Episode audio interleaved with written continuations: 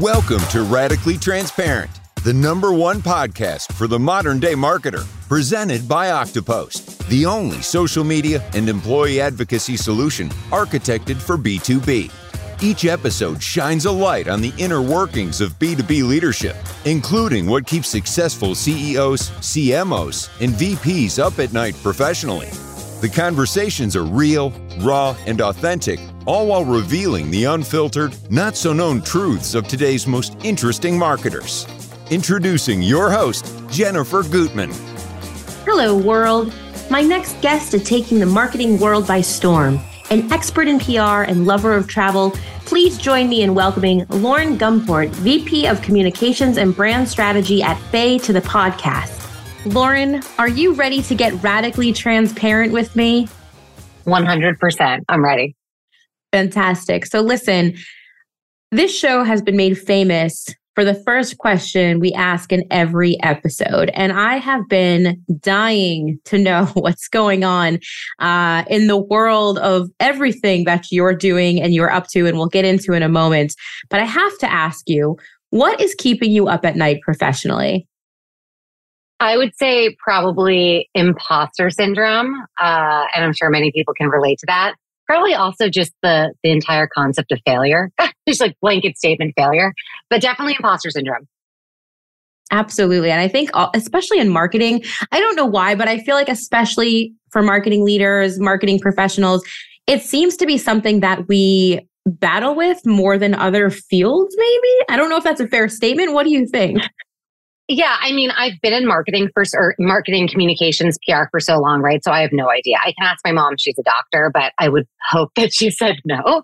Um, I will say that I think imposter syndrome comes up at these moments where someone turns to you in a meeting and it's like they say to you, "In your expert opinion," and you're like, "My expert opinion," and I realize, yeah, my expert opinion. I've been doing comms for over ten years. I guess I am an expert in comms, and I think when imposter syndrome seeps in. And when you kind of start doubting yourself, is maybe you're not in an environment that is positive, maybe it's an unhealthy type of environment. I know that imposter syndrome for me has kind of been brought on more in the past when I've been in a work culture that I don't connect with more. I've had a manager who hasn't really fostered my growth.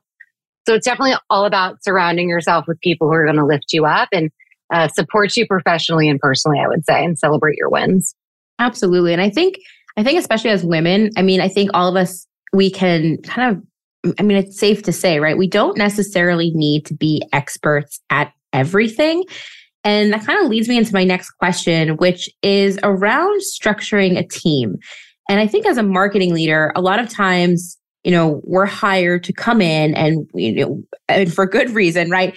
And and we are expected to be able to build that rock star all all star team. And especially in today's yeah economy, right? Where a lot of teams are slimming down or a lot of teams are trying to understand what are those essential roles that they need.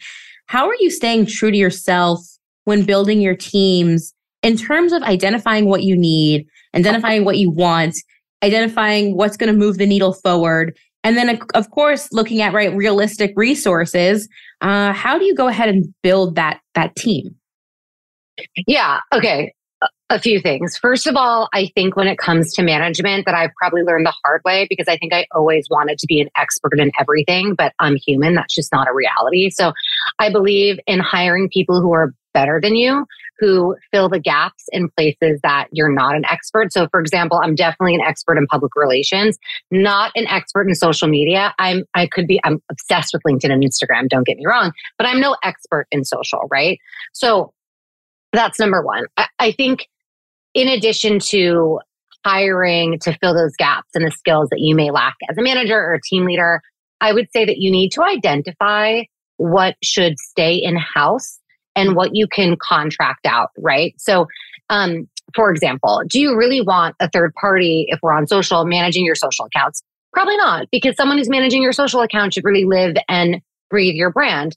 Can you offload to uh, freelance writers some SEO optimized blog content that you want to rank for? Yeah, that's probably a safer bet, especially when you're trying to be scrappy and whatnot.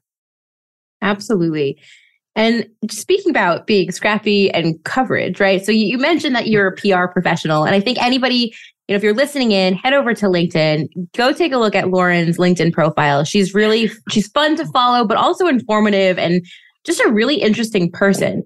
But bring it back to that PR side and like, I'll call it top tier coverage, if you will, right?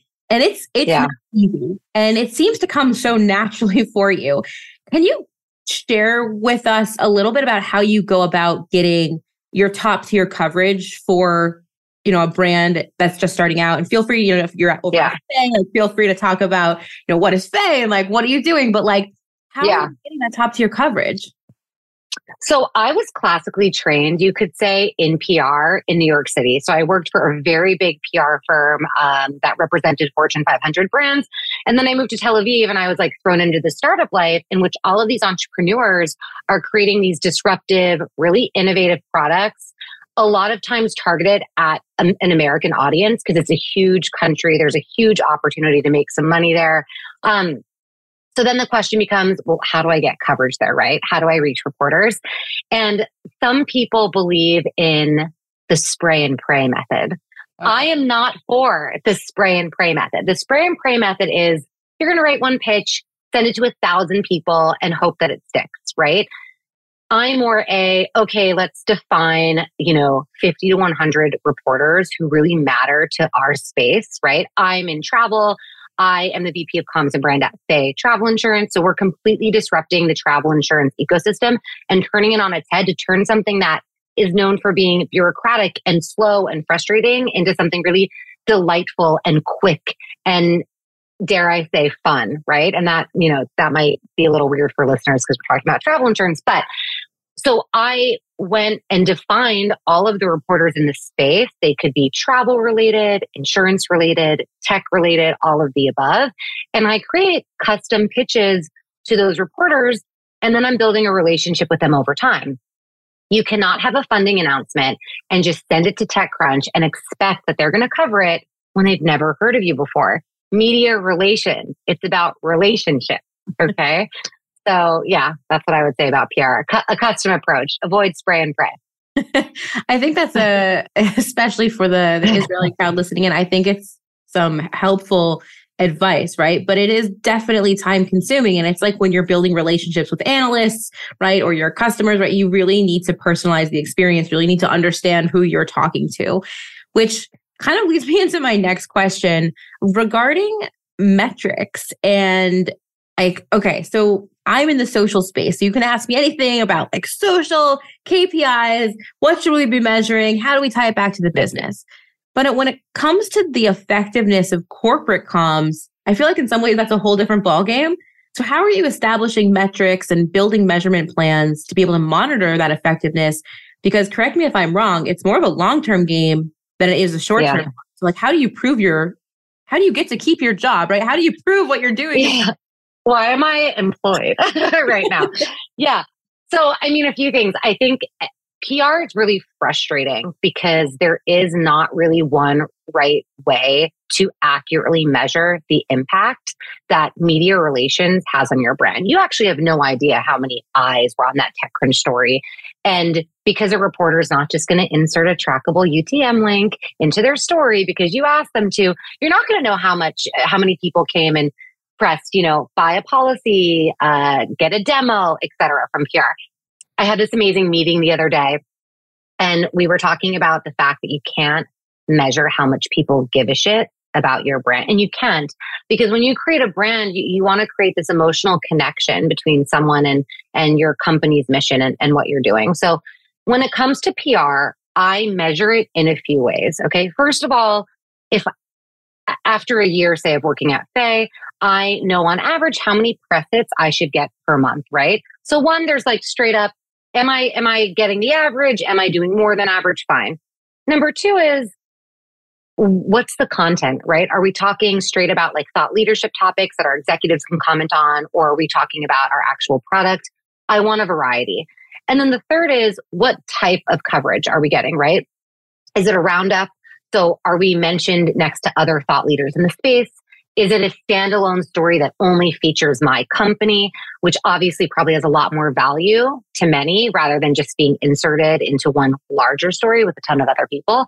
Um, And I also want to say that measurement, at least for me and how I run my team, is not just with the numbers. I want to experiment, right? I, I want to um, make sure that we're trying new types of content and new types of initiatives to see what sticks, whether it's with the media or with our consumers. So I, I hope that answered the measurement question as best as I could in PR. it does. Listen, it's a, it's a world. It's a fascinating. PR is a fascinating world, and I think again, yeah. thinking about marketing in general and measuring, there's so many things that you cannot measure. So it's always interesting for me to hear from different marketing leaders, especially in the areas of PR or brand, right? How you're actually measuring. Um, and then I want to shift over for a moment to, I think it's more of a, I would say maybe it's cultural or maybe it's something we can all improve going into 2023 and beyond. But, you know, woman to woman, why do you think it is that women leaders seem to talk less about their wins than our male counterparts? Yeah, I mean, as we head into March, uh, and March has, you know, International Women's Day, which shouldn't really be a day. It should be a mindset, right? It should it should be way more than a moment in time, um, because we're such a valuable asset to to companies. Um, I don't want to generalize a whole group of people, right? So um, when it comes to talking about their wins, but I, if I'm looking at at myself and as a woman and and um, the feelings that I get when I talk about um, my wins and my accomplishments, say for example on LinkedIn, I think that what creeps in is it's scary to wonder if someone feels like you're bragging, if you're too assertive, if you're too full of yourself. And that feeling of somebody potentially having that perception of you or being described in that manner is is uncomfortable and i think that that fear can maybe drive some of us to not talk about our wins as much as we should i'll even go as far as saying you know to not negotiate as firmly as we should to not speak as experts in our field with as much confidence as we should and i think it takes constant practice to throw that fear out the window it also requires you to make sure you're in an environment that fosters female empowerment, empowerment in general. Absolutely. And I think, you know, listen, I you you kind of hit on it earlier, right? And when we talk about our wins, one of the things that is right and intimidating is you don't want people to think you're sounding full of yourself. And I know you actually do a really good job at talking about your wins in a way on LinkedIn because I'm constantly reading your posts that like it's it's inspiring. But what are some of the best if you could give advice right, to all of us listening in, what are some of the best ways that we can showcase our wins without sounding full of ourselves? Like, what do you think it is that like makes us sound full of ourselves, or what what do you think it is that makes a post sound more authentic, or you know, just proud of a win? I would actually kind of turn it around in a sense and say, I think we should be all we should all be showcasing what we're proud of under an, an assumption that our community, whether it be LinkedIn or those in our personal lives, will be supportive of us when we hit our goals and achieve things that are important to us, right? So if someone's interpretation of me from something I'm really proud of personally and professionally that I post on LinkedIn is that I'm full of myself, then in my humble opinion, that's their problem, right? Because as a 32 year old woman, I'm really comfortable enough to to feel okay with sharing my wins publicly and without, you know, feeling concerned about how I look. And, and I think and hope and would want all women to, to feel the same, honestly. I think that's some good advice. So have no shame, you know, take the plunge into thought leadership and start yeah. writing out your wins. Now's the time, right? Yeah. And like maybe by the way, you know, when I talk about wins too, I I'm a, I'm I'm really afraid of many things, but I went skydiving um because I was so afraid of it. I, I forced myself to. And um, I talked about it on LinkedIn because I was like, listen, like, you know, professionally, I'm all about setting goals, but you you can't just set professional goals because then your life's going to be super boring and, you know, somewhat meaningless. So you have to set personal goals and why not share it publicly if you're comfortable with it. I love that. I love that. Mm-hmm. So listen, I have two more questions for you. One I think is an interesting one because I think moving and we were kind of coming off of like 2020, everyone's work from home. 2021, all these corporations and companies are kind of in this movement of, you know, work from home is the future and we've got to prepare the workforce to work from home. And then suddenly 2021 comes around and towards the end 2022 it's like no you know what work from home it's okay but let's you know we're going to take a hybrid approach and now we're seeing like you know companies like disney and we're seeing elon musk make you know statements of everybody must return to the office four days a week three days a yeah. week back to the office. And in, and in such a short amount of time like we see kind of this evolution of like where where should employees be sitting and where should we be working? Yeah. So yeah. would you say that the one do you believe in today's environment that there's such thing as a work life balance? And then incorporated into that what is your personal take on the the, the work from home work from office hybrid yeah. like, right? What should yeah yeah this whole thing.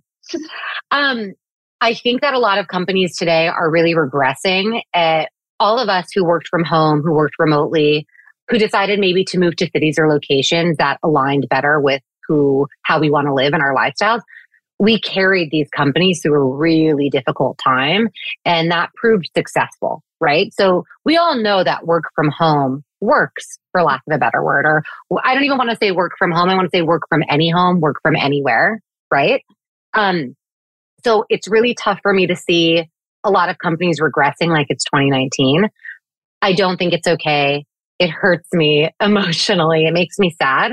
Um, but if we're talking about is there a work life balance? Yeah, 100%. Um, a living, breathing example of that. Um, we're all adults.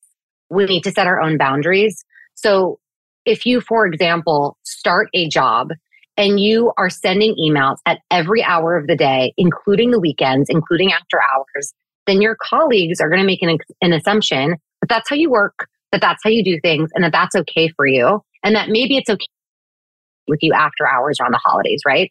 We all set our own boundaries. So I am absolutely someone who, first of all, enjoys a hybrid schedule. I'll go in two to three times a week. Um, but after hours, I, I 100% like to have extracurricular activities that speak to me personally. And I would really hope that those on my team and those who I work with have the same. Um, but work from home and hybrid, and there's this misinterpretation that uh, it means that people aren't working. And I'm sick. I'm sick and tired of hearing that, right? Because again, we proved that it works, right?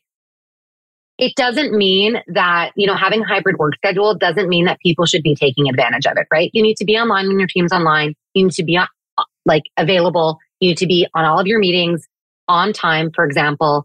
Um, so we have to be responsible adults in setting boundaries and also not taking advantage of work from home so it works. And by the way, it doesn't work for some of my friends. Some of my friends are allowed to have a hybrid and live a hybrid work schedule, but they go into the office every day because they work better that way. Yeah. So I, I would have to agree. Like we're adults and we have to understand like our best working style. So I think the hybrid setup yeah. is a powerful one because it gives those who work better. Like I can attest, right? Like I'm writing co- a lot of content. So if I'm sitting in the Same. office and everybody's excited to see you every day, right? It's hard to write in a room full of chatty cats. I'm getting nothing done. I'm getting nothing done. I'm I'm also writing every day. I can be writing an op-ed. It could be a strategy plan. It could be new messaging.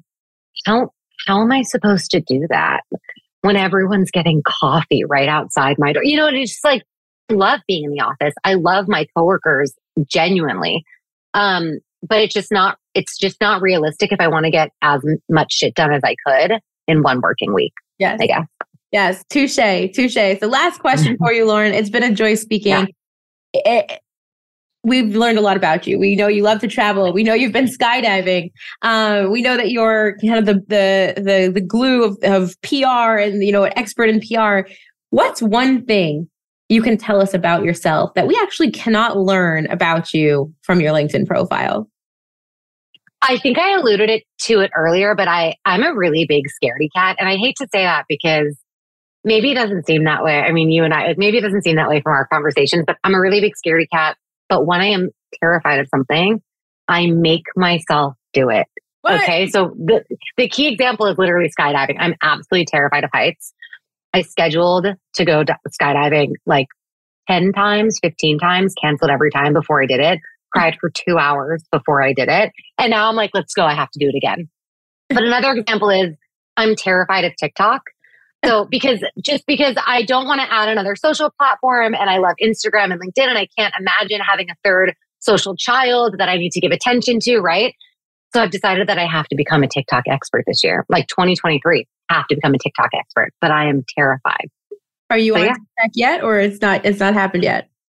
I am slyly on TikTok. No one can find me. I'm just looking around. I'm in the exploration phase. Okay. We'll keep. But uh, talk to me in a few months.